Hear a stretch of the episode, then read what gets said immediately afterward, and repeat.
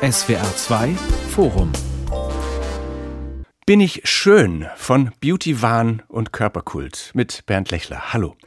Schlank sein, jung sein, schön sein, wir beschäftigen uns viel mit unserem Körper und unserem Aussehen. Das treibt die einen ins Fitnessstudio, die anderen zum Schönheitschirurgen und manche in die Essstörung.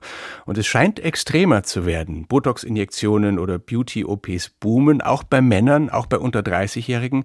Auch Essstörungen bei Jugendlichen haben nicht zuletzt während der Corona-Pandemie nochmal deutlich zugenommen. Wie unglücklich machen Instagram und TikTok vor allem junge Frauen? Ist operiert bald das neue Normal? Normal? Liegt das alles am entfesselten Kapitalismus, der unseren ganzen Körpereinsatz fordert? Oder gehört die Gestaltung unserer Körper von der Schminke übers Tattoo bis zum Bodybuilding schon auch zu unserer Kultur? Und wenn ja, wo ist dann die Grenze? Darüber diskutieren heute im SWR2 Forum die Schauspielerin, Regisseurin und Autorin Sarah Lisa Vollm, Professor Jörg Scheller, Kunsthistoriker von der Zürcher Hochschule der Künste und die Psychologin Professor Eva Wunderer von der Hochschule Landshut. Frau Professor Wunderer, dass es nicht gesund ist, etwa durch die sozialen Medien ständig mit geschönten Bildern konfrontiert zu werden, das wissen wir ja schon länger. Gehen wir damit dann auch jetzt klüger um, so dass man das Ganze gelassener betrachten könnte? Oder würden Sie aktuell eher nochmal Alarm schlagen? Ich würde weiterhin Alarm schlagen. Also wir wissen, wenn wir uns viel mit sozialen Medien beschäftigen und da mit bildbezogenen Inhalten, mit körperbezogenen Inhalten, werden wir unzufriedener. Es können auch Essstörungssymptome verstärkt werden oder entstehen. Aber ich sehe nicht, dass sich bislang viel ändert. Wir haben eine Body Positivity Bewegung. Das stimmt. Es wird etwas diverser, was abgebildet ist. Aber das Gros und auch das, was letztendlich die großen FollowerInnenzahlen hat und den großen Umsatz bringt, ist immer noch unser Schlankheitsideal oder auch Schlankheitsdiktat. Also Body Positivity, da kommen wir sicher noch drauf. Also diese, dieses Postulat, dass doch jeder erstmal schön ist, wie er oder sie ist. Frau Vollm, Sie haben ein Buch geschrieben, das heißt Das ewige Ungenügend. Lässt also dieser Druck, gut und jung auszusehen, auch nach Jahrzehnten des Feminismus, gerade für Frauen, nicht nur nicht nach, sondern wächst sogar? Ich würde sagen, der ähm, ist auf jeden Fall ganz klar zu spüren und auch bei, also das, was ja gerade schon gesagt wurde, also dieser, dieser Druck entsteht natürlich auch dadurch, dass wir so unfassbar viele Bilder sehen. Und es ist wahnsinnig schwer, das zu selektieren. Also ich für meinen Teil würde ja sogar behaupten, ich selektiere relativ gut, aber man wird einfach mit großen Geldmassen und sehr viel Werbung ähm, Folge knallt und da kann man sich kaum wehren und es macht schlechte Laune. Herr Professor Scheller, Sie haben sich schon viel mit dem Thema Bodybuilding befasst, kulturwissenschaftlich wie auch persönlich. Wie schauen Sie auf dieses ganze Bemühen ums Aussehen und darum, seinem Körper eine ganz bestimmte Form zu geben? Na, als Wissenschaftler zunächst mal ambivalent. Ich sehe auf der einen Seite das, was gerade gesagt wurde und das, was gerade kritisiert ähm, wurde. Und auf der anderen Seite sehe ich auch, dass wir heute mehr Möglichkeiten haben, die eigenen Körper äh, zu formen, dass es eine größere Freiheit gibt, dass es eine durchaus auch größere Vielfalt von Körperbildern äh, gibt. Insofern beobachte ich eine Gleichzeitigkeit von dem, was man so Wahn, Sucht, Druck, Zwang äh, nennt. Und auf der anderen Seite eben eine Pluralisierung und eine Emanzipierung durchaus auch von Körperbildern der Vergangenheit, beispielsweise mit Blick auf Tattoos, die früher ganz anders besetzt waren als heute. Wir hatten letzte Woche erst hier eine Sendung über die 90er Jahre. Da waren auch schon die Tattoos im Thema, weil die da in die breite Masse kamen. Aber eben auch die gemachten Brüste von Pamela Anderson oder das Nervengift Botox, weil das damals auch zum Trend wurde. Es scheint aber heute jetzt einen neuen Run auf die chirurgischen Praxen zu geben. Vielleicht ist Run ein bisschen zu großes Wort, aber man lässt sich leichter machen, oder? Was beobachten Sie da, Frau Wunderer? Ja, vor allen Dingen hat sich die Einstellung geändert. Das war ja lange Zeit so ein bisschen, dass man gesagt hat, na ja, wenn ich was machen lasse, dann rede ich nicht groß drüber und dann wurde gemunkelt, ach, der, diejenige hat vielleicht doch was nachverändert und jetzt ist es salonfähiger geworden. Es wird jetzt so fast schon als Self-Care, also Selbstfürsorge gesehen, dass es dazugehört, so wie vielleicht lange schon das Haarefärben, jetzt auch die Botox-Behandlung. Und das ist natürlich eine Entwicklung, wenn die sich fortsetzt, die weiter das unterstützt, dass immer mehr Menschen sich auch einer entsprechenden Behandlung unterziehen. Wie erleben Sie das als Schauspielerin, Frau Vollm? Wächst da der Druck, was machen zu lassen? Absolut. Ich würde sagen, das gilt auch nicht nur für Schauspielerinnen, sondern das gilt für alle Frauen, die in der Öffentlichkeit stehen, für Männer auch, aber nicht ganz so schlimm. Und es hat absolut was damit zu tun, dass die ab 40 nicht mehr gesehen werden. Also wir erleben das nicht nur bei Schauspielerinnen, wo die Rollen, also die Drehtage, aber auch ne, die Besetzung, die Sprechanteile in Drehbüchern massiv zurückgehen ab diesem Alter. Aber auch, also wenn ich mir Panel-Diskussionen angucke, ähm, Radiointerviews, wie auch immer, Frauen sind deutlich weniger vertreten ab einem bestimmten Alter, also versucht man logischerweise relativ lange äh, jung auszusehen und das hat auch was mit ökonomischem Druck zu tun am Ende und auch mit der mit den Rentenpunkten, die man sammelt und so weiter. Das heißt, Sie sitzen tatsächlich auch mit Kolleginnen oder Freundinnen zusammen und man überlegt und es sagt jemand, ich habe da eigentlich keinen Bock zu, aber was soll ich machen?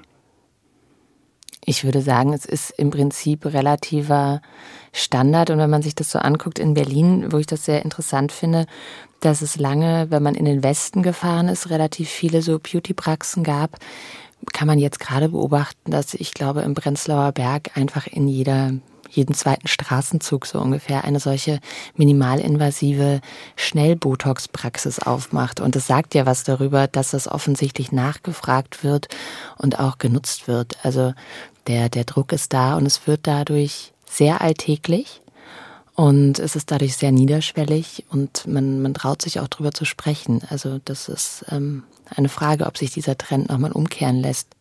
Ich habe in meinem weiteren Bekanntenkreis jetzt auch den ersten Mann, der sich, obwohl er kaum 40 ist, hat Haare umpflanzen lassen. Was bedeutet es denn für eine Gesellschaft oder was sagt das über eine Gesellschaft, wenn jeder und jede mit minimalinvasiven Mitteln auch sich schöner macht? Herr Scheller? Na, ich würde das vielleicht unter dem Begriff Massenaristokratisierung fassen. Denn traditionell war es ja so, dass bestimmte äh, Formen der Selbstkultivierung, der Selbstgestaltung zu dem Adel oder den obersten Schichten vorbehalten waren.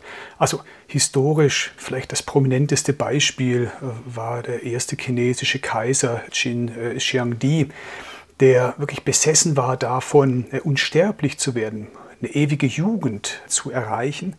Und was sich so seit dem 18., 19. Jahrhundert hierzulande entwickelt hat, ist die Möglichkeit für immer mehr Bevölkerungsschichten auf entsprechende Techniken Zugriff zu haben, und diese Techniken haben oft einen etwas banal normativen Charakter, aber dass es immer mehr Menschen möglich ist, überhaupt sich zu gestalten, das äh, würde ich sagen, ist durchaus auch eine Errungenschaft unserer Zeit und insofern zeugt diese Entwicklung von dem, was ich im Massenaristokratie äh, nennen würde. Wir haben immer mehr Möglichkeiten, Gelegenheiten, an uns selbst zu arbeiten, uns zu gestalten, uns zu transformieren. Da ich würde da vielleicht kurz ja, einhaken, äh, wenn ich darf, weil ich glaube, dass diese Idee von, natürlich hat man da den Adel, der viel mehr Geld und Ressourcen hatte und Möglichkeiten hatte, sich zu gestalten. Aber wenn man zum Beispiel das Korsett nimmt, ja, dann sieht man auch, dass es eigentlich bis in die untersten Gesellschaftsschichten das Bedürfnis gab, ähm, die Taille enger zu schnüren. Man hatte nur nicht die besten Mittel. Und so ist genau. es heute eben auch. Und deshalb finde ich die, den Begriff Massenaristokratie relativ schwierig an der Stelle, weil das, was ja passiert ist, dass die Reichen immer deutlich bessere Möglichkeiten haben, sich äh, zu gestalten. Das heißt, die besseren Chirurgen, die besseren Medikamente, die bessere Nachsorge und äh, die anderen ganz oft einfach Dinge auch nur nachmachen. Also und das auch oft schädlich. Also ich möchte nur, weil wir gerade schon über die 90er Jahre Brust-OPs gesprochen haben, dann kommen eben die Billigimplantate und so weiter. Also Schönheit ist auch eine Klassismusfrage. Und gerade da, finde ich, wird es nochmal ganz schlimm eigentlich, weil nämlich viele Menschen da was haben wollen, was sie sich nicht leisten können und dann auf sehr schädliche Art und Weise in ihren Körper eingreifen, wegen eines Trends. Sehe ich ganz ähnlich, ich sehe auch gar keinen äh, Widerspruch. Es ist eben eine Gleichzeitigkeit. Auf der einen Seite gibt es die Möglichkeit, das zu tun, was früher nur den obersten Schichten äh, vergönnt war. Und die Art und Weise, wie es dann getan wird und was es für Folgen hat, das ist dann nochmal eine andere Dimension. Ein Aspekt, äh, zu dem ich noch nichts gelesen habe, ist die Frage, was dann eigentlich eine Frau, die sich vielleicht die Nase hat schmaler machen lassen oder den Busen größer, was sagt die dann ihrer Tochter vielleicht, der sie ihre Standardnase und den kleineren Busen vererbt hat? Wie blickt sie auf die? Also was sie genau sagt, könnte ich jetzt auch nicht wiedergeben. Aber ich denke, das ist natürlich auch eine, ich würde jetzt mal sagen, Gefahr, dass wir ja Vorbilder sind. Es wird dann viel mit diesen Social Media auf junge Generationen geschaut, aber es sind genauso Personen im mittleren Lebensalter jetzt in, keine Ahnung, um die 50-Jährigen wie ich unterwegs auf Social Media und sind dann eben auch Vorbilder für ihre Kinder. Und das ist schon oft so, dass äh, wir dann beobachten, insgesamt würde ich jetzt mal sagen, aus meiner praktischen Erfahrung, dass wenn die Mutter sehr viel oder auch der Vater, ich möchte es gar nicht geschlechterspezifisch jetzt machen, äh, sehr viel Wert insgesamt auf Aussehen, auf Körper legt und auf Selbstoptimierung, das ist ja der dahinterliegende Trend, dass dann natürlich es erstmal nahe liegt, dass Kinder das auch übernehmen. Vielleicht wenden sie sich auch gerade ab in der Pubertät, weil sie sagen, genauso möchte ich es nicht machen, aber es ist schon mal eine gewisse Saat angelegt, die dann leichter aufgeht in so einer Familie. Wir haben jetzt schon öfter dieses Stichwort Social Media gehört und vielleicht gucken wir uns die Mechanismen, die da wirken, doch nochmal an, auch wenn sie nicht neu sind. Geben die tatsächlich die Richtung vor und was passiert da genau auf TikTok und Instagram? Ich kann vielleicht ein paar Worte dazu sagen, weil ich vor einigen Jahren ein Buch darüber geschrieben habe, wie eben die sozialen Netzwerke so die Körperkultur verändern. Es gab mal so den Typus des Ausstellungskünstlers, respektive gibt es den immer noch, Künstler, die darauf abzielen, eben ihr Werk möglichst einer breiten Öffentlichkeit zu präsentieren. Und ich glaube, dass sich heute so ein Typus herausgebildet hat, den man Ausstellungsmensch nennen könnte, also ein Mensch, der in seiner Selbstgestaltung darauf abzielt, nicht nur zu Hause davon äh, zu profitieren, sondern der sich wirklich damit in der Öffentlichkeit äh, positioniert. Und dazu tragen die sozialen Medien natürlich ganz äh, stark bei, beziehungsweise haben wir erst heute die Möglichkeit, uns überhaupt permanent auszustellen. Also ich komme ja aus der Bodybuilding-Szene, bin selbst noch Fitnesstrainer. Da sieht man das im Studio, wirklich die Trainierenden auf den Handelbänken sitzen, sich parallel dazu filmen, ins Netz streamen, Likes bekommen und sich quasi auf durch die Kamera selbst kontrollieren. Also da entsteht wirklich so ein Kreislauf des Körperbild Konsumierens, Produzierens und Distribuierens. Ja, das sind jetzt auch wichtige Punkte aus meiner Sicht angesprochen, weil wenn wir nicht mehr AusstellungskünstlerInnen hatten, das hatten wir ja früher, ich sag mal in Zeitschriften, Plakaten, wo auch mhm. immer im Fernsehen, Medien gab es immer bestimmte Vorbilder, Models, wie auch immer, die einen schönen, vermeintlich schönen, schlanken Körper präsentiert haben. Jetzt ist es nicht mehr jemand, der das beruflich macht, sondern jetzt ist es der Mensch von nebenan. Es sind MitschülerInnen bei Jugendlichen, es sind meine NachbarInnen, wie auch immer. Und das übt natürlich einen ganz anderen Druck aus, weil ich die Distanz nicht so habe. Früher konnte ich sagen, na ja, ein Model oder auch eine Influencerin, ein Influencer ist, äh, wird ja bezahlt dafür und hat da einen ganzen Stab an MitarbeiterInnen vielleicht im Hintergrund. Aber wie schafft es jetzt eigentlich meine Nachbarin, mein Nachbar so auszusehen? Und warum schaffe ich das nicht? Und einen wesentlichen Punkt, den ich noch ergänzen will, sind die dahinterstehenden Algorithmen, die wir immer haben bei Social Media, die mir dann immer wieder die gleichen Bilder, Videos, Inhalte vorschlagen, die ich einmal geliked und angeschaut habe. Und damit bleibe ich natürlich in meiner Blase und bekomme auch das Gefühl, dass meine Idee, die ich gerade habe, meine Perspektive von ganz vielen anderen geteilt wird. Also ich glaube auch, dass das ein ganz wichtiger Punkt ist, nämlich was wir da sehen. Also erstmal ist es ja ein Medium, wo man sagen kann, man kann auch ganz viele andere Sachen dort angucken, aber werden mir die überhaupt in meine Timeline gespült? Kriege ich das überhaupt mit, was es sonst noch gibt? Also diese großen Accounts wachsen ja nicht nur, weil da gut aussehende Menschen sind, sondern weil da unglaubliche Mediabudgets dahinter stecken. Und das darf man in dieser Sache, glaube ich, nicht vergessen. Also wir gucken ganz viel Testimonials dabei zu, wie sie uns Produkte verkaufen und empfinden es aber erstmal nicht als die klar abgegrenzte Werbung. Und dabei geht unter, dass es natürlich auch ganz viele großartige Accounts gibt, die genau das Gegenteil machen, die uns mit Wissen füttern würden oder mit anderen Bildern oder mit Informationen, die für uns interessant wären. Und das, das zu kuratieren, ist wahnsinnig aufwendig. Und so tappen wir ganz oft in die Falle, dass wir einfach nur das sehen, was schon Millionen von anderen gesehen haben, weil mit sehr viel Geld dieser Content gepusht wurde. An welche konkreten Angebote oder, oder Contents denken Sie da jetzt zum Beispiel? Naja, man kann eigentlich schon sagen, dass sehr viele große Influencerinnen oder auch Stars, die eigentlich gar nichts anderes machen, außer ähm, Werbebotschafterinnen zu sein, wie zum Beispiel der Kardashian-Clan, ganz klar unfassbar viele Follower haben und dann springen natürlich sowieso auch die Algorithmen an, aber das ist alles ja auch gepusht von großen Firmen. Also die haben alle unglaubliche Werbeverträge. Und wenn man so viel bezahlt für eine Kim Kardashian zum Beispiel, dass die ein bestimmtes Produkt bewirbt, dann wird dieser Post auch nochmal mit richtig viel Geld ausgestattet. Also da gehen einfach wirklich unfassbare Summen rein.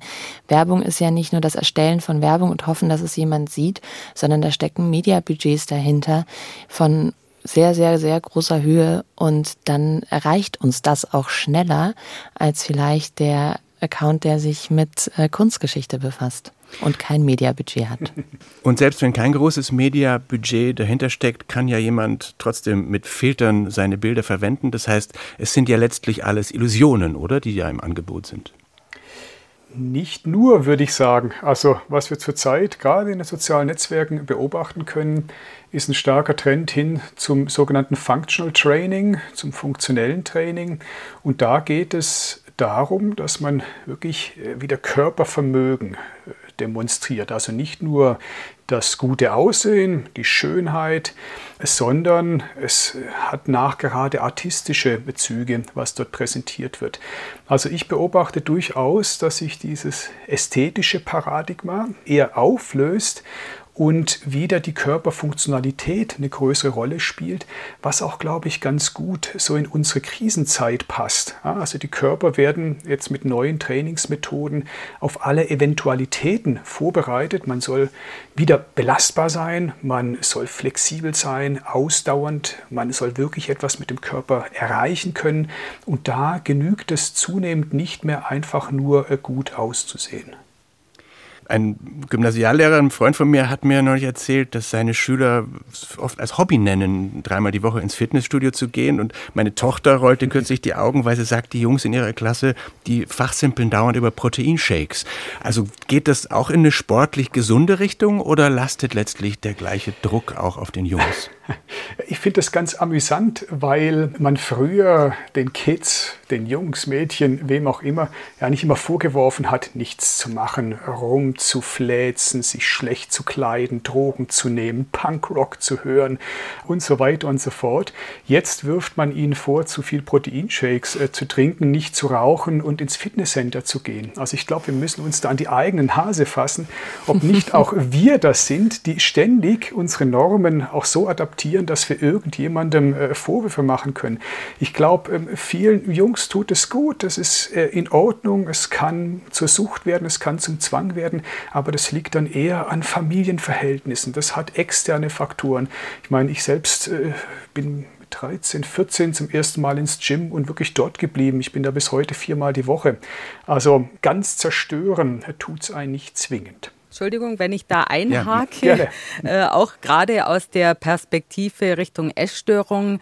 Wir haben deutlich ansteigende Zahlen auch in Richtung Muskelsucht oder Muskeldysmorphie, ja. wie der Fachbegriff dann heißt. Und äh, natürlich ist erstmal nichts dagegen einzuwenden, dass Jugendliche Sport treiben, um Gottes Willen. Auch dass sie sagen, ich möchte meinen Körper in einer gewissen Weise formen. Es ist aber nicht immer gesund, was da gemacht wird, je nachdem, ob ich dann einen guten Fitnesstrainer, Fitnesstrainerin habe oder das zu Hause mache, nur auf Muskelaufbau trainiere, ohne den ganzen Körper mit zu betrachten. Und es ist halt für viele dann doch äh, die Gefahr, dass es so ein Zwang wird. Ich vergleiche mich ständig, ich muss noch mehr erreichen, ich muss noch muskulöser werden und dass das mit einem Leiden verbunden ist, sich selber ungenügend zu fühlen auf der körperlichen Ebene. Und dann sehe ich das durchaus kritisch. Ich glaube, es ist natürlich auch immer so ein zweischneidiges Schwert. Also auf der einen Seite ist es ja absolut in Ordnung, wenn Menschen Sport machen, wenn sie sich wohlfühlen wollen in ihrem Körper, wenn sie meinetwegen auch bei einem Übergewicht abnehmen wollen, weil sie irgendwie einen Schaden im Knie haben oder wie auch immer. Also das sind ja alles auch erstmal normale Vorgänge. Wenn wir jetzt von Krankheitsbildern sprechen, die da angedockt sind oder vielleicht erstmal ähnlich daherkommen, dann haben die ja meistens auch noch größere und tiefliegendere Ursachen. Also die wenigsten Leute bekommen ja eine Magersucht oder eine Bulimie einfach nur, weil sie ähm, eine schlanke Frau auf Instagram gesehen haben, sondern da liegt ja meistens noch was anderes dahinter. Und das müssen wir uns natürlich auch angucken, was ist einfach ähm, bei den Jugendlichen insgesamt so los, wo wir ja auch jetzt über den Körper hinaus eine große Zunahme an psychischen Erkrankungen haben und natürlich man sich auch überlegen kann, was hat das mit der Corona-Zeit zu tun, was hat das mit der aktuellen Lage zu tun, wie auch immer. Also ich glaube, da macht man sich auch manchmal zu leicht oder verkürzt das zu sehr, wenn man sagt, oh, da gibt es Fitness-Influencer und jetzt sind alle muskelsüchtig. Ganz klar sind Social Media und überhaupt soziokulturelle Einflussfaktoren nur ein Faktor unter vielen. Es gibt biologische, individuelle, es gibt bisweilen familiäre. Dennoch ist so dieser Trend zu sagen, ich optimiere mich selber, ich muss Kontrolle über mich haben, ich muss schauen, dass ich immer weiter arbeite an meinem Körper, der muss immer besser werden.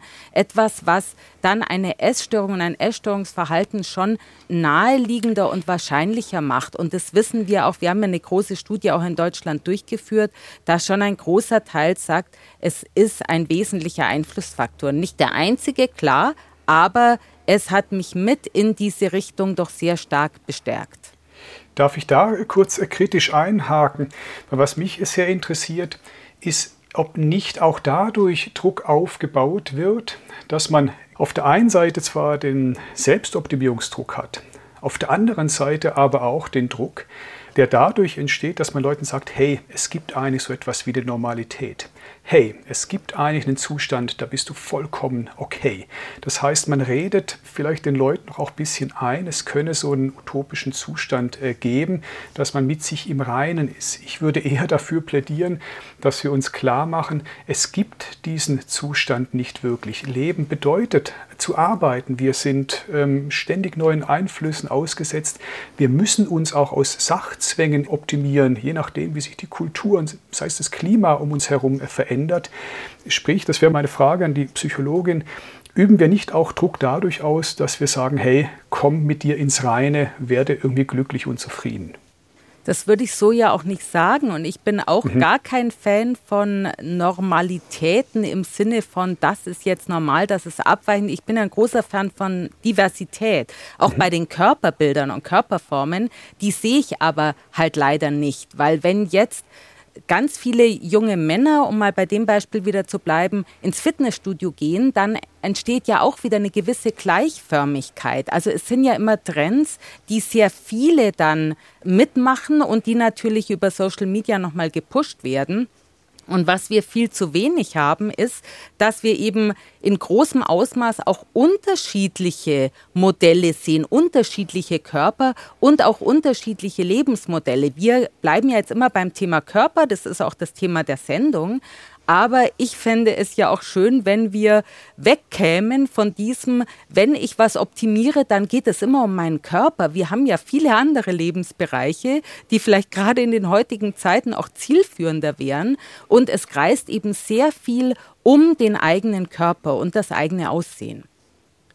Bin ich schön? Von Beauty-Wahn und Körperkult. Darüber diskutieren im SWR2 Forum die Schauspielerin und Autorin Sarah Lisa Vollm, der Kunsthistoriker Professor Jörg Scheller und die Psychologin Professor Eva Wunderer. Bleiben wir doch noch einen Moment bei dieser Ambivalenz. Wenn Kritik dran geübt wird, dass jemand sich viel mit seinem oder meist ihrem Äußeren beschäftigt, ist die Antwort ja bisweilen, ich mache das nur für mich. Wie zutreffend kann das sein? Also ich habe schon das Gefühl, dass wir uns nie, auch wenn wir uns das vielleicht wünschen würden, unabhängig und völlig frei von dieser Gesellschaft, in der wir leben, bewegen können. Also dass auch wenn Leute sagen, sie machen das für sich und sehr unabhängig sind und so weiter, was natürlich schon mal eine super Grundvoraussetzung ist, gibt es die Chance gar nicht, nicht beeinflusst zu sein durch die Bilder, die wir sehen, durch die Umgebung, die wir haben, durch die Menschen, die mit uns sprechen. Wir haben vorher schon über die kritische Mutter gesprochen zum Beispiel, die ja in vielen Menschen für den Rest des Lebens weiter wohnt und immer noch sagt, ah, du solltest mal gucken, dass du nicht zu dick wirst. Also es gibt diese absolute Freiheit und Unabhängigkeit im Denken meiner Meinung nach nicht. Vielleicht ähm, sieht das die Psychologin anders, aber das würde mich interessieren.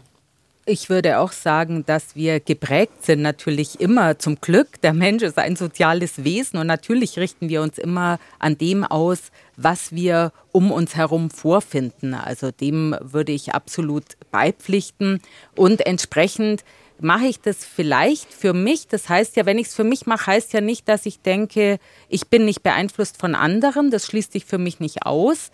Und ich finde, ich muss auch immer mitdenken, ich beeinflusse natürlich auch andere in allem, was ich tue oder nicht tue. Das kann ich nicht bei jeder Handlung durchdenken, da würde ich ja wahnsinnig, da käme ich aus dem Denken ja nicht mehr raus. Aber wenn ich natürlich sage, ich mache einen größeren Schönheitseingriff, dann äh, kann ich schon mal überlegen, was bedeutet das für mein nahes Umfeld, wenn ich mich dermaßen verändere und was könnte das für Auswirkungen haben. Ja, vielleicht könnte man da ganz einfach sagen, mit Arthur Rimbaud gesprochen, ich ist ein anderer. Also selbst wenn ich an mir arbeite und für mich arbeite, sind so viele externe Einflüsse in mir, dass ich implizit immer auch an anderen arbeite, die ich selbst eben gleichzeitig bin. Was heißt das im konkreten Fall? Na, ich glaube, man muss sich einfach ähm, die Frage stellen, in all diesen Dingen, ich spitze das ein bisschen zu, möchte ich zu den Spießern gehören oder möchte ich zu den Nonkonformisten gehören? Oder was wir heute erleben, ist die Entstehung einer quasi Salonkunst der Körper, also der schlanke, flexible, schöne, möglichst haarlose Körper. Das ist so die neue Salonkunst kann man sagen, okay, findet man sexy, findet man irgendwie schön, aber es ist wahnsinnig uninteressant und es ist wahnsinnig uninspiriert. Und dann gibt es Körper, die bewusst versuchen, die Norm zu brechen. Und die gibt es auch. Die könnte man, glaube ich, noch viel stärker äh, sichtbar machen. Es gibt zum Beispiel im äh, Fitness- und Bodybuilding-Bereich Athletinnen wie ähm, Squatilia. Kann man sich mal anschauen auf Instagram oder YouTube. Das ist eine eher sagen, massige äh, Athletin, die aber sehr ihr Körperbild reflektiert, die ähm, Kraftwettkämpfe äh, bestreitet. Also all das ist eigentlich da und das richtet sich gegen diesen müden Mainstream, den eben diese, die Fitness-Influencer verkörpern und deren Körperbilder sind wirklich nicht wahnsinnig originell und sie sind auch schon sehr alt. Also die begleiten uns eigentlich die gesamte westliche Moderne hindurch. Aber dieses Schön wollen geht ja in der Tat einfach nicht einher mit dem Originell sein wollen, sondern gut ankommen zu wollen oder sich einfügen zu wollen. Ich weiß nicht, wie viel davon ist denn nicht unbedingt gesellschaftlich, sondern anthropologisch auch bedingt. Also wir bewerten Menschen ja offenbar auch von Natur aus als mehr oder weniger schön und die Schöneren äh, tun sich dann vielleicht wirklich leichter und werden als sympathischer wahrgenommen oder haben bessere Chancen bei der Partnerwahl. Also ist da überhaupt ein Entkommen, wenn wir als Menschen so auf Schönheit stehen? Ja, das ist wirklich eine große Frage. Ich weiß nicht, wie es die Mitrednerinnen ähm, sehen. Wir bewegen uns ja immer in diesem Spannungsfeld. Auf der einen Seite biologische, anthropologische Faktoren und auf der anderen Seite kulturelle, soziale Faktoren. Und wie die sich dann zueinander verhalten, es ist wahnsinnig schwer zu bestimmen. Was man sagen kann, ist, dass doch seit relativ langer Zeit dieser schlanke, ähm, sportliche Körper dominiert. Und zwar ähm, durch alle Trends hindurch. Was ich aber schon auch wichtig finde an der Stelle ist, einmal zu fragen, was ist denn schön im Sinne auch von Kulturen sind ja auch unterschiedlich. Also wir haben durchaus auch eine gewisse Kolonialisierung im Schönheitsdenken erfahren. Und da muss man ja sagen, wo kommt das denn her? Also dass jetzt ähm, dann Bleaching Creams zum Einsatz kommen, dass dann plötzlich der westliche Körper als das Schönheitsideal gilt und in, in Asien Frauen sich die Augen vergrößern lassen und so weiter. Das kann man ja alles mal hinterfragen und das ist ja dann nicht per se so, dass schon immer alle dieses Bild schön fanden, sondern das haben wir dorthin getragen. Das ist ja auch ein Zeichen von Imperialismus in gewisser Hinsicht. Also was wir natürlicherweise als schön empfinden, wenn es das überhaupt gibt, ist durchaus verhandelbar und entwickelbar und da möchte ich vielleicht nochmal auf einen Punkt von vorher zurückgreifen, der mir nämlich auch sehr am Herzen liegt. Am Ende wäre es ja am besten, es würde uns wieder mehr um Diversität gehen und darum, dass wir eben unterschiedlichste Körperbilder sehen. Und wir verlieben uns ja auch oder suchen ja auch ganz oft das Ähnliche. Ne, das haben wir ja oft auch bei Diskussionen über wer stellt wen ein und so weiter. Da geht es nicht nur darum, ob die Leute schön sind, sondern sind sie mir ähnlich. Und je mehr wir eine Breite und eine Varianz sehen, umso mehr Leute finden eben auch ähnliche Menschen zu sich selbst und da dann ja eine größere Bandbreite an Menschen, an Formen, an Schönheitsidealen. Also ich würde auch so das unterstreichen und was die Gefahr ist, das hatten wir ja auch heute schon mehrfach, ist, dass es dann sehr schnell bewertet wird. Also klar, ich beziehe relativ deutlich Stellung. Ich bewerte in gewisser Weise natürlich auch negativ, wenn jemand vielleicht trainiert, trainiert, trainiert, um einem bestimmten Körperideal nachzukommen und das gar nichts mehr mit Gesundheitsstreben zu tun hat. Aber sehr schnell bewerten wir ja auch Leute insgesamt aufgrund ihres gerade Körpergewichts. Und hochgewichtige Menschen werden sehr schnell als äh, ja faul gesehen, als haben sich nicht unter Kontrolle. Und ich glaube, wir müssen auch wegkommen, dass wir mit bestimmten Optiken schon gleich diese extrem stigmatisierenden Einordnungen verbinden und es einfach mehr so stehen lassen. Und da, glaube ich, können wir auch viel erreichen, indem wir uns hinterfragen und auch diese Diskussion am Laufen halten. Wo man da ein bisschen aufpassen muss, ist, dass man die Dimensionen oder die Ebenen nicht durcheinander bringt.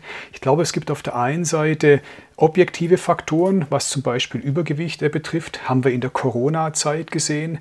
Adipositas ist einfach ein großer Risikofaktor äh, gewesen. Das konnte man objektiv feststellen. Das hat erstmal nichts mit Ästhetik, Aussehen, Bewertung zu tun, sondern da geht es wirklich um äh, wissenschaftliche äh, Fakten. Der zweite Punkt, den ich auch noch ganz interessant finde, ist, dass wir auch aufpassen müssen, dass wir nicht wiederum Diversität dann zu einem neuen ähm, Ideal oder zu einer neuen Norm erklären. Das passiert gerade ein bisschen in der Werbung, wo man jetzt sieht, die großen äh, Firmen wechseln einfach aus. Sie hatten vor nicht allzu langer Zeit wirklich evident magersüchtige Models und jetzt werden einfach übergewichtige Models ähm, äh, auch noch gezeigt. Ich glaube, da hat sich von der Denkweise wenig geändert dahinter, sondern diese Maschinerie läuft weiter und sie inkorporiert immer mehr. Und da wäre ich wiederum skeptisch zu sagen, im Diversity, Diversität ist dann sozusagen per se besser oder per se gut. Es ist ja aber keine tatsächliche Diversität, klar, die wir da erleben sicher, im Werbebereich, klar. sondern wir sehen, dass die Töchter der großen Topmodels der 90er einfach jetzt noch so mit anderen Leuten drumherum garniert werden, damit man mit der Hilfe von Body Positivity einfach noch mehr Produkt an die Menschen bringt. Ich glaube, wenn, wenn wir über Diversität sprechen, meinen wir tatsächlich was anderes. Aber in der Werbung waren ja schon immer einfach die Ideale gefragt und sind genau. transportiert genau. worden, oder? Also das gilt auch für die Männer. Da musste ich auch mal dran denken, dass die wenigsten von uns mit diesen Typen mithalten können, die für ein Duschgel so mit gebräuntem Sixpack von der Klippe hechten. Und da sieht man auch nirgendwo dünnes Haar und ganz bestimmt keinen Bauchansatz. Also es gibt sehr bekannte Werbung mit dem typischen Man-Bod. Also mhm. der dicke Bauch bei einem Mann Absolut. ist in der Werbung deutlich öfter zu sehen als bei einer wirklich? Frau. Ja. Und wirklich auch als, als Trend. Also insofern Insofern würde ich das so nicht unterstreichen wollen. Und das andere ist auch, wir merken schon auch, dass Werbung trendabhängig ist. Also es gibt ein schönes Beispiel von Lego, die in den 70ern oder 80ern wirklich Werbung gemacht haben, die relativ genderneutral war zum Beispiel. Ne? Also wenn man ein Mädchen hat, das da aber sitzt in, in Latzhose mit Rolli und, und einfach mit Lego-Steinen baut, während heute die Werbung ganz klar ausgerichtet ist auf die Girly-Schiene und die Jungs und dann auch ganz klar Rollenklischees bedient und wo es dann gar nicht um das, um das Bauen und die Kreativität geht, sondern eigentlich mehr um den Konsum. Und insofern kann man schon Trends auch immer in der Werbung ablesen und wenn die Haltung in der Gesellschaft sich verändert, verändert sich die Werbung da auch mit. Ich beobachte da eher ein Auseinanderklaffen von Werbungsrealität und sozialer Realität. 80er Jahre waren wir mit der Gleichberechtigung noch nicht so weit wie heute in vielerlei Hinsicht. Die Werbung war vielleicht in mancherlei Hinsicht genderneutraler. das heißt, da äh, besteht für mich kein natürlicher Zusammenhang. Wir sehen das auch mit ganz krass sexualisierten Frauendarstellungen im öffentlichen Raum. Das sind diejenigen Länder, in denen das äh, der Fall ist, mit Blick auf die real existierenden äh, Frauenrechte und die Gleichberechtigung weiter als diejenigen Länder, wo das nicht der Fall ist. Also deswegen nur vielleicht relativierend, ich sehe da nicht so einen eindeutigen Zusammenhang. Und doch, darauf möchte ich nochmal zurückkommen, transportiert die Werbung, genau wie vieles in den sozialen Medien, einen Druck, über den Sie in Ihrem Buch ja eindringlich schreiben, Frau Vollm, der Sie und viele andere Frauen offenbar ein Leben lang schmerzlich begleitet und dem nicht leicht zu entkommen ist. Klar, auf jeden Fall, obwohl ich im Buch eigentlich, würde ich sagen, nochmal so einen Punkt dahinter aufmache, den ich für ganz relevant halte, weil ich schon glaube, dass Körperveränderung sehr viel mit Gefallsucht zu tun hat, mit dem Bedürfnis, gut anzukommen, angenommen zu werden, gesehen zu werden, gehört zu werden. Und sich das oftmals auch, oder so ist es auch in meinem Fall, schon auch verändern kann, wenn ich nicht mehr den Eindruck habe, ich muss irgendwelchen Sachen genügen, um frei und unabhängig zu sein. Also ich glaube, was ich ja vorher auch schon meinte, mit äh, Frauen ab 40 werden nicht mehr gesehen. Also ich finde, da liegt eben noch ganz viel dahinter, nämlich sehr viel Ungerechtigkeit und sehr viel, ja, auch ökonomische Ungerechtigkeit. Also ob man jetzt den Pay Gap nimmt oder das Ehegattensplitting oder bla bla, das sind einfach alles Dinge, wo Frauen in dem Fall äh, schlechter abschneiden und man natürlich auch seinen, seinen Platz sucht. Also das gute Aussehen oder beim Models, das ist einer der wenigen Jobs, wo Frauen tatsächlich mehr Geld verdienen können als Männer. Ich finde, dass all das, was da so zugrunde liegt und wie wichtig dadurch natürlich auch das gute Aussehen für Frauen ist, darf man nicht außer Acht lassen, wenn man über Schönheitskult spricht. Frau Wunderer. Ja, würde ich beipflichten. Ich führe dann gerne die Grundbedürfnisse an. Da kann man ja viele unterscheiden, aber es gibt so eine Klassifikation, wo es vier verschiedene gibt und drei davon sind Bindung, also Zugehörigkeit, dann Selbstwert und Orientierung und Kontrolle. Und das liegt hinter unserem menschlichen Streben, sage ich jetzt mal. Ich will dazugehören zu einer Gruppe. Ich orientiere mich dran, was machen vermeintlich die anderen. Ich versuche Kontrolle zu erlangen. Das ist ja auch ein Erklärungsversuch unter vielen, warum wir jetzt gerade diesen Selbstoptimierungstrend vielleicht so stark sehen, vielleicht auch Essstörungen, weil wir in einer sehr unkontrollierbaren Welt leben in vielerlei Hinsicht. Und dann eine Reaktion sein könnte, jetzt mal ganz vereinfacht gesprochen, ich äh, optimiere meinen Körper, mein nahes Umfeld, weil ich da noch relativ viel Kontrolle habe und dadurch äh, kann ich dann auch wieder meinen Selbstwert erhöhen, weil ich entsprechende Rückmeldungen bekomme von außen, von der Gruppe, in der ich mich bewege, die eben ähnliche Perspektiven hat. Und das liegt natürlich an gesamtgesellschaftlichen Zusammenhängen. Die muss ich immer mitdenken, ganz klar. Wir sprachen vorhin schon kurz von möglichen Gegenbewegungen, Stichwort Body Positivity oder die betont ungeschminkten Fotos oder jemand wie Celeste Barber, diese Komikerin, die die Posen von InfluencerInnen missglückt nachstellt und so als unrealistisch entlarvt. Oder dass so ein kritischer Begriff wie normschön aufkommt. Wie relevant ist all das? Ich würde ja immer gerne noch einen Schritt weiter gehen und eben gucken, wie wichtig ist der Körper überhaupt? Müssen wir den Körper in den Mittelpunkt stellen, muss der unser Hauptdefinitionsmerkmal bleiben, auch gerade bei Social Media. Das wäre Body Neutrality, also dass ich den Körper etwas neutraler sehe und eher einordne in eine ganze Reihe von Attributen, die mich vielleicht ausmachen. Es geht mir ganz genauso. Ich finde, dass Body Positivity auch einfach so ein weiteres Druckfeld aufmacht, das dann auch noch von jemandem erwartet wird, jetzt sich gut zu finden die ganze Zeit. Das hatten wir auch vorher schon mal angesprochen. Ich halte es für wahnsinnig wichtig, dass wir akzeptieren, dass es eben nicht immer alles gut ist und dass wir nicht alles mit positiven Affirmationen und anderem positiven Denken zurechtbiegen können. Es gibt Probleme und es gibt ähm, Ungerechtigkeiten, die kann man nicht wegmeditieren und da hilft einem auch Body Positivity nicht und deshalb also auch von mir ein großes Plädoyer für mehr Body Neutrality.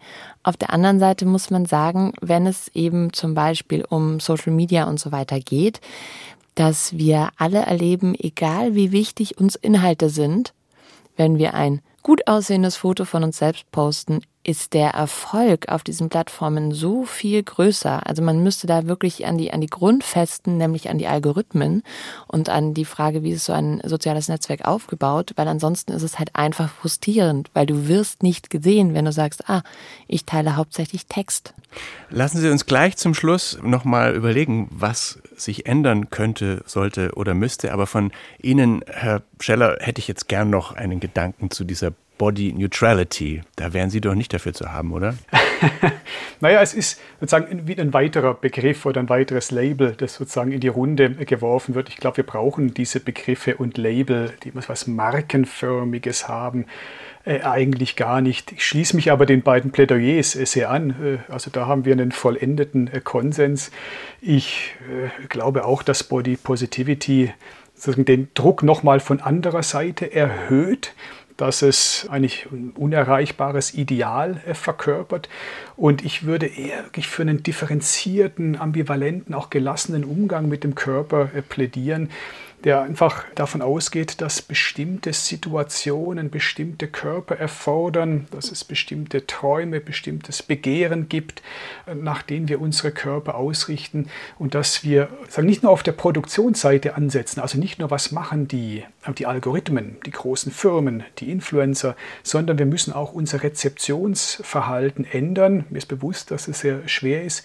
Wir müssen mündiger werden, selbstbewusster, kritischer im Umgang mit diesen Bildern Bildern, mit diesen Mythen, die da zirkulieren, weil die werden wir nie wirklich loswerden. Neutrality, ich glaube, wir haben nie ein neutrales Verhältnis zu unseren Körpern, sondern, äh, wie Frau Wunderer das ja vorhin auch schon meinte, es ist eigentlich ein vielfältiges, widersprüchliches Verhältnis, das man erstmal anerkennen muss und mit dem man produktiv umgehen muss. Ich glaube aber auch, dass, also stimme da voll zu, aber Body Neutrality ja auch eher meint, dass es manchmal vielleicht egal ist. Dass ich nicht vorm Spiegel stehen muss morgens und jetzt mir mit der Body Positivity ins Gehirn hämmern. Du siehst super aus. So ein schöner Pickel. Oh, und diese Falten. Oh, nimm die Falten an. Und oh, dass man einfach manchmal sagen kann, okay, ich sehe halt aus, wie ich aussehe, aber ich habe jetzt gleich wirklich Besseres vor, als noch eine halbe Stunde lang auf meinen Körper einzureden. Was gäbe es zu tun, damit wir dem wieder näher kommen? Ich glaube, was wirklich wichtig wäre, ist, dass wir uns nicht auf eine Negativkritik beschränken, also nicht diese auch ein bisschen so altabendländische äh, Kulturkritik üben am Kapitalismus und an der Verdinglichung und so weiter. Das ist nicht falsch, aber wir brauchen Vorbilder. Wir brauchen Leute, die es anders machen, die sichtbar äh, werden. Wir brauchen auch ein positives Verständnis von Selbstoptimierung, das sich nicht damit zufrieden gibt, dass da Wahnsucht und Zwang im Spiel sind, sondern wir brauchen differenzierte, kritische, optimistische äh, Szenarien, was Selbstoptimierung äh, betrifft, die vielleicht auch attraktiv sind, eben für Kids in der Pubertät, die sich ja abgrenzen wollen. Und wenn die hören, dass Selbstoptimierung irgendwie böse und schlecht ist, na, dann machen sie es erst recht. Ich glaube auch, dass das mit diesen Vorbildern ein guter Gedanke ist und dass es einfach absolut schon mal hilft, woanders hinzugucken. Denn es gibt sie ja. Es gibt ja diese, gerade auf TikTok, gerade auf Instagram, sehr interessante Künstlerinnen zum Beispiel. Also man muss ja sagen, die Kunst ist wirklich gerade total bereit, uns ganz andere Körperbilder zu liefern und da auch nochmal in andere Tiefen zu gucken. Also ich kann immer nur sagen, mehr Kunst, äh, weniger Werbung schauen, dann ähm, hat man auf jeden Fall schon mal bessere Laune. Haben Sie vielleicht ein Beispiel? Es gibt einen Account, den ich ständig empfehle, der ist von äh, Jennifer Higgy und das ist eine Kunsthistorikerin, die ganz toll Künstlerinnen vorstellt, eigentlich so aus allen Zeiten. Es gibt super Performance-Künstlerinnen einfach in den, in den 70ern auch, die genau sich solche Körperfragen schon gestellt haben. Das ist, glaube ich, ganz, ganz wertvoll, einfach mal zu gucken, wie kann ich aus meinem Horizont rausblicken, statt immer nur so zu perpetuieren, was wir eh schon alle tausendmal gesehen haben und was die Laune schlecht macht. Und äh, um auf die Selbstoptimierung zurückzukommen, es ist ja gut, wenn wir an uns arbeiten. Also das will ich ja gar nicht bestreiten. Ich sehe das dann kritisch, wenn es sich vorwiegend auf den Körper bezieht und immer weiter, weiter, weiter geht und kein Ende findet und vielleicht in einem gesundheitsschädlichen Verhalten dann endet. Aber wir könnten ja auch gucken, wo wollen wir an uns arbeiten, was eben mal nichts mit dem Körper zu tun hat. Das wäre für mich auch ein schöner Ansatzpunkt. Mehr Bücher, weniger Instagram. Bin ich schön? Von Beauty-Wahn und Körperkult. Darüber diskutierten im SWR2 Forum die Schauspielerin, Regisseurin und Autorin Sarah Lisa Vollm, Professor Jörg Scheller, Kunsthistoriker von der Zürcher Hochschule der Künste sowie die Psychologin Professor Eva Wunderer von der Hochschule Landshut. Ganz herzlichen Dank an die Runde. Ich bin Bernd Lechler. Tschüss.